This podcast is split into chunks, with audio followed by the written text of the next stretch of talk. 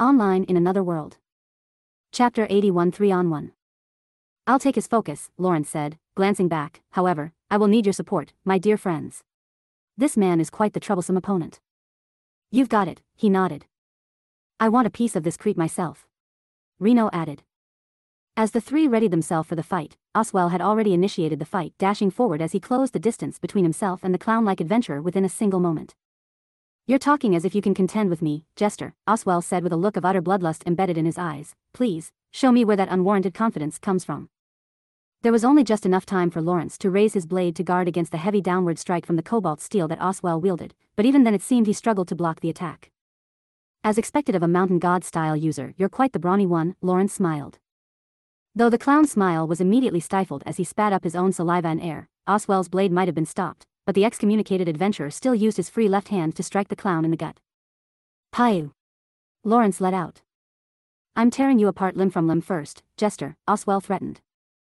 As Lawrence's guard was broken, another swing of the criminal ringleader's blade sailed in, but was stopped as the boy summoned a countermeasure, a binding of stone, shaped like chains, wrapped around Oswell's right bicep. Oswell glanced at his sword-wielding arm that had been restrained. He yelled out to Reno, now. Reno nodded, yeah.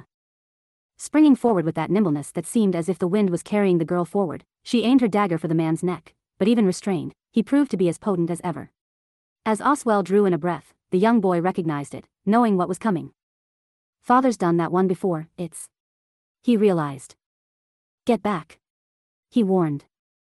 But it was too late as words were far too slow for such quick exchanges. As Reno drew close and the man filled his lungs with air, Oswell stomped his boot down, unleashing such a tremendous stomp that the stone cracked and a shock wave propelled outward, stunning the girl briefly. In that time, Oswell breathed in again, flexing his right arm as he roared out before breaking free from the rock-formed chains. What is this? He's too strong. He's a lower rank than father, keep it together. He thought. He took the initiative, despite primarily being a spellcaster, he launched himself forward with a burst of air, closing the distance between him and Oswell. This sudden closing of the gap seemed to catch the man off guard, giving him the chance to cast another quick spell as he knocked the bottom of his staff against the ground. Oswell looked down at him, partly through committing to another sword strike. Wait, below? Oswell sensed. But, the realization came a moment too late for the ringleader as from below, a protrusion of stone in the form of a fist shot up, uppercutting Oswell with hefty force. Payu dash. Oswell spit out blood.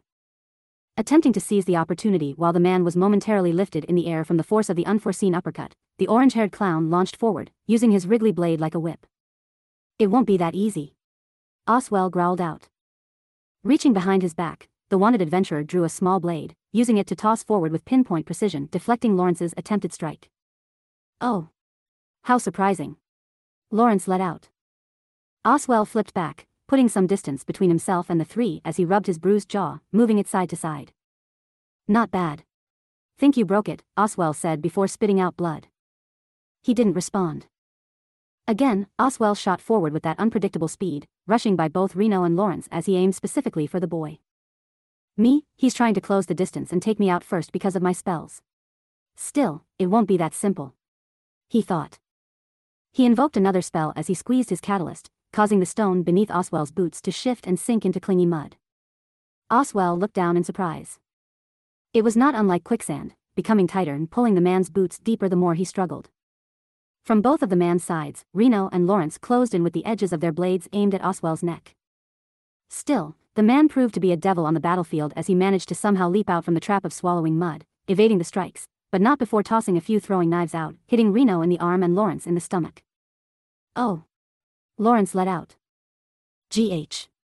Reno winced. What did he do? He wondered. As he looked closer, he realized what the man had done in order to escape what seemed like a certain finisher. Oswell landed back down on the stone with his bare feet now. He abandoned his boots. He realized. Reno reached to the thin knife that hit her shoulder, about to pull it out, but was stopped as the orange-haired man called out. Don't remove that knife, my friend. Lawrence advised. Huh. Why? Reno said, clearly in pain and discomfort. These are special, dinger knives, they tear at your flesh if you tear them out, they're meant to cause quite a hefty amount of blood loss. Keep it in until the battle is over. I know it may be uncomfortable, my friend, but be strong. Lawrence told the girl. Reno seemed hesitant, but nodded, okay. Though talk was sparse as Oswell nearly managed to cleave both of them in two as he rushed in with a mighty slash, but was stopped only by the boy countering in time with a barrage of stone shards shot at Oswell. TCH. Oswell clicked his tongue. The criminal ex-adventurer was forced to halt his attack and evade the sharp, spear-like shards of stone that shot at him with velocity amplified by wind magic. Despite being middle-aged, and seeming older than Julius, Oswell moved as if he was in his prime of the youth, with a body to fit that perspective as he moved with nimbleness and deflected the stone shards he couldn't dodge with his blade. He's strong, but not unbeatable. This is doable. He thought.